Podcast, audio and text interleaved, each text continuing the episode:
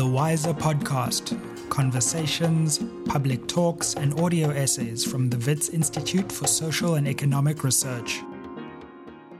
Hello, I'm Sizwe Mpofu-Walsh, and welcome to the WISER Podcast.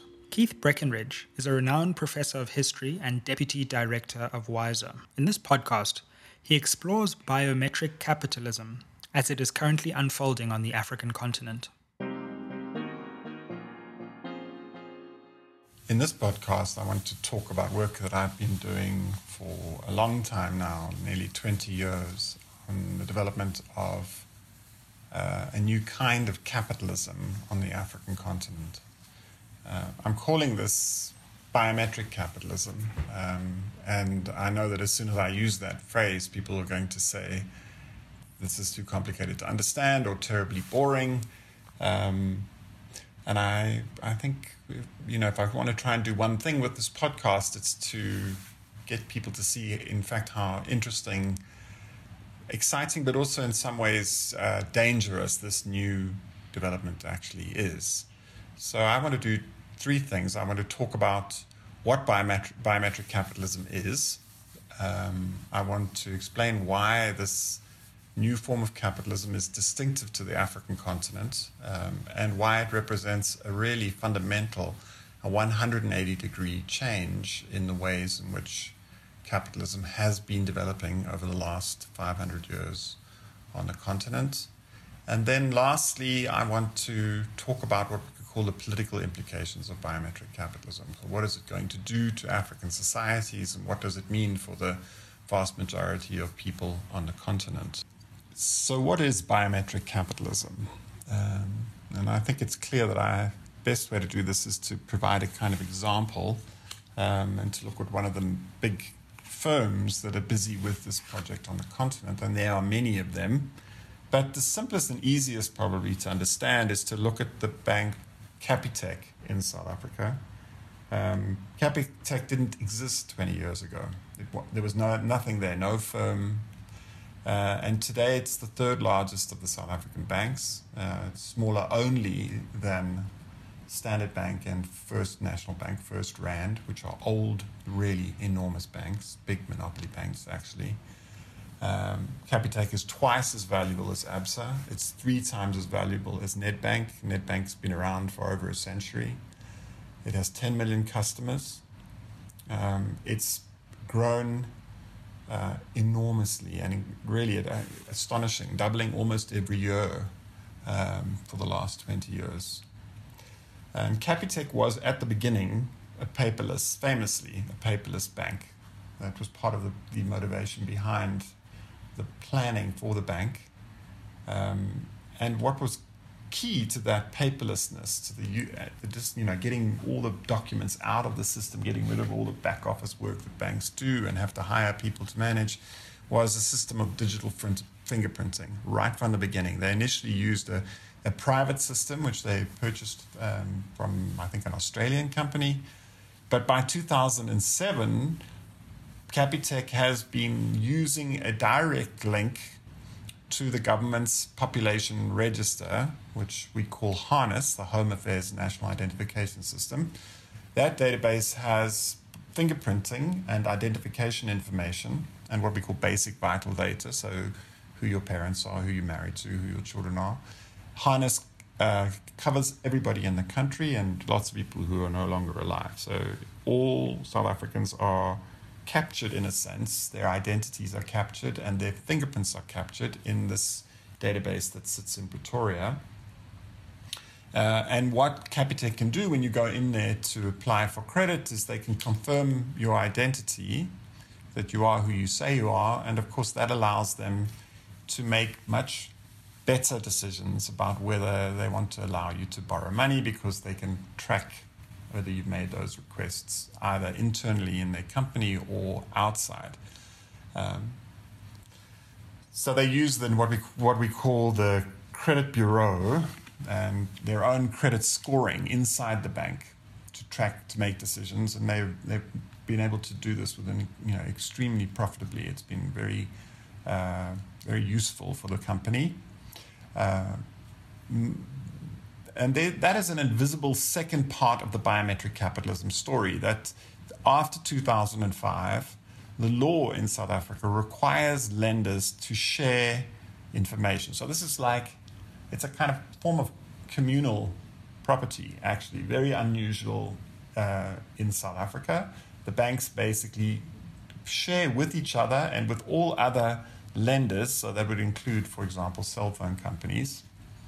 They all share information about all transactions, and that information is available to everybody who subscribes to the database. So they have an extremely accurate picture, better understanding, in fact, than many than the, than customers typically have of their own spending ability, earning and spending ability, and they and they can build and they use that combination of things. Those two really powerful technical instruments. The, the one is this pinging, the ability to ping the database, the, the biometric database that's owned by the state. So when you put your fingerprint on it, it shows says this is Keith Breckenridge or this is not Keith Breckenridge. Uh, and then another database, which is the Credit Bureau database. There are many of these Credit Bureau databases. It's not just one.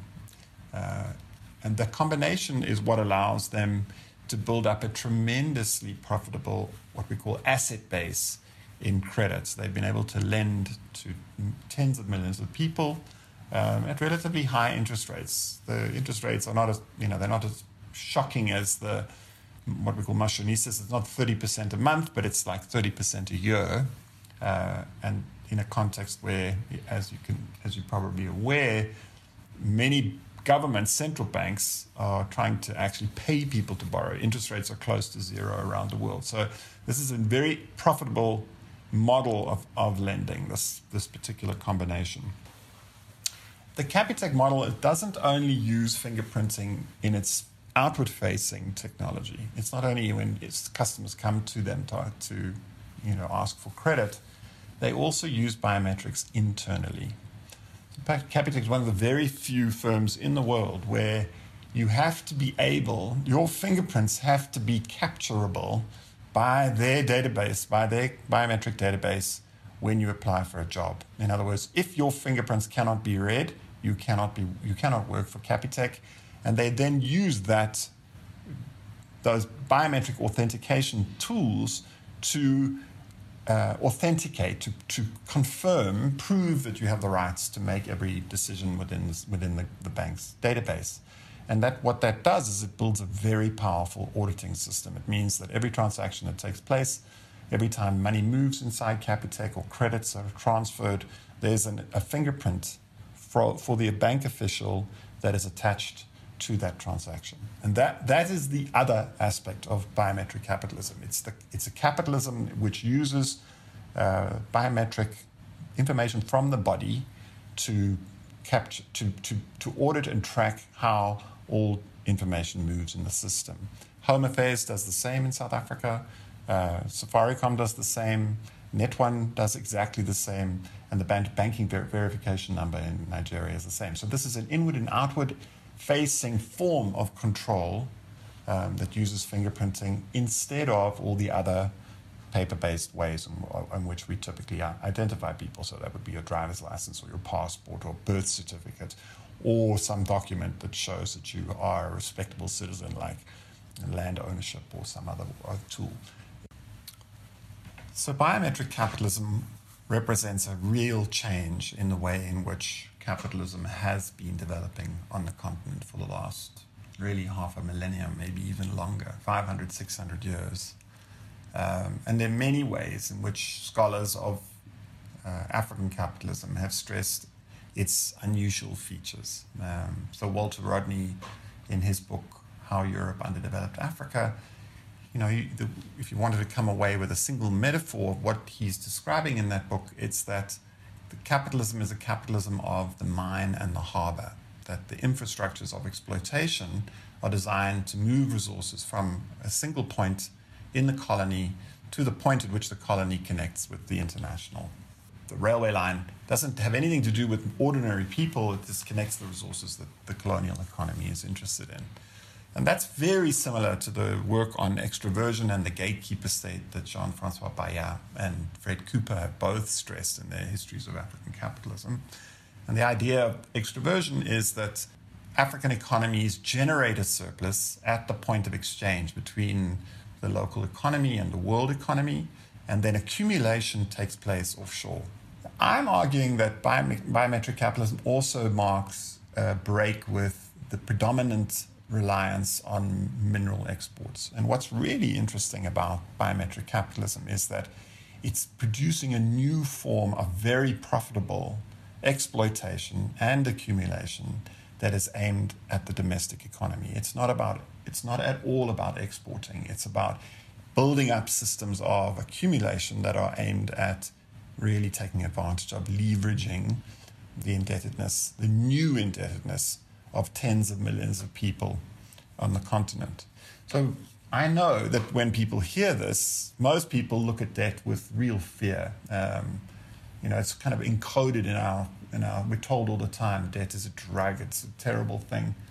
Uh, but it's useful to think about, as an economic historian, it's useful to think about how important credit has been in fostering prosperity everywhere, right? Wherever you look at prosperous societies, what you see is that they relied very powerfully on the development of credit systems credit between firms, credit between individuals, credit between individuals and the state, uh, sometimes credit between the state and individuals. Those, those forms of uh, dependence, if you like, of economic dependence are also, in fact, assets. They're ways in which people create uh, an, another layer uh, of value in the society. And if, if credit is not available, it's very difficult to make modern capitalism function properly. So, colonial states killed off credit systems on the African continent in the 1920s. They chased common lawyers out of the rural areas in which Africans lived, and they prohibited formal credit. They actually made it impossible for banks and for companies to lend to Africans, and they made it impossible for them to, to go after debt. So, the really striking thing is how a form of what we call credit apartheid, what Deborah James calls credit apartheid, actually exists across the continent. And this is even true for the French colonies, where the French similarly monopolized, the, the government monopolized the forms of credit that were available to people. Uh, so, what really is striking about modern capitalism on the African continent is that firms, all African firms, struggle to access formal credit. They can't go to a bank, they can't very, it's very difficult for them to go to a bank and borrow money, um, you know, for local investments or for any enterprise they have they're interested in pursuing locally. But they can't do that also for trade credit. So they can't borrow from a bank in order to bring in a product uh, and then sell it locally. And that really accounts for one of the fundamental sources of weaknesses on the continent. And biometric credit changes this. It's changing it very rapidly as the banks build up a very powerful and precise picture of what we could call reputational capital. So they know, a company like Capitec, for example, knows that of its 10 million customers, it knows exactly who it can lend more money to and what the prospects are that those people will be able to repay. So, in a way, it's building up a, a digital and informated, feedback driven system for making these decisions about the allocation of formal credit that used to be made would have been made by the common law or by particularly land titling. That would have been property, formal property was the way in which people access credit before these colonial prohibitions took place in the 1920s.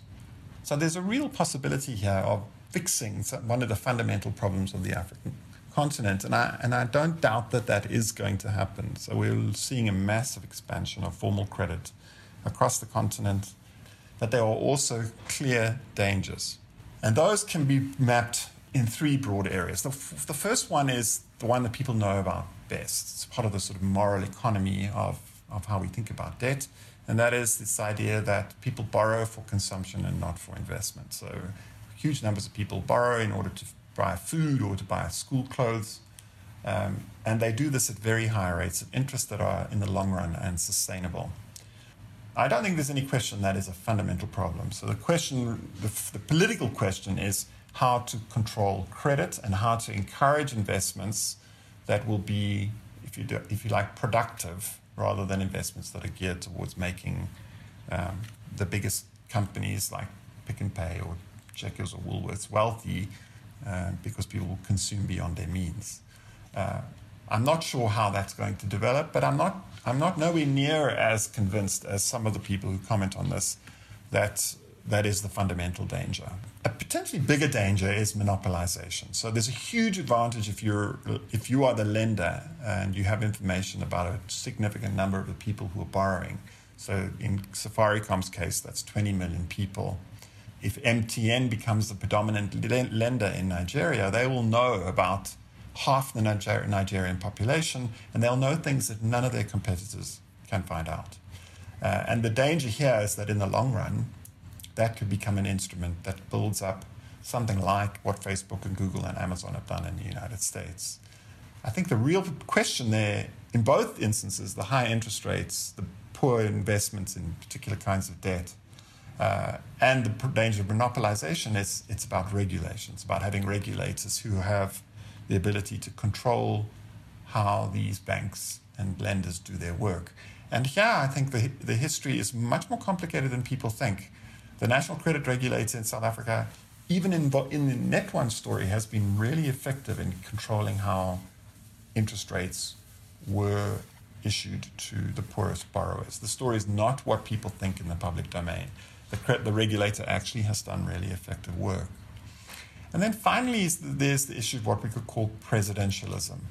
And the real danger, and it's, it's both a resource and a threat, is that these companies form alliances with the most powerful political interests, uh, which is a little bit like what you know has happened with oil, where the biggest oil companies connect up with the presidency, and the president's family becomes a great beneficiary of the of the wealth that's generated from oil exports, which is what's happened in particular in Angola. And the danger is that these firms make a deal and they literally offer equity and they offer significant shareholding to the most powerful families in the country. Uh, and that could be a real driver of long term authoritarian government. I think there's a real danger here. Um, and, I, and we're seeing it play out in many countries.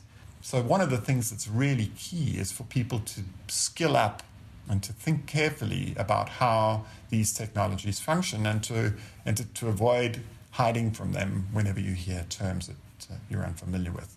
And I really hope people can see from this little podcast why it's worth spending a little bit of time trying to understand this problem.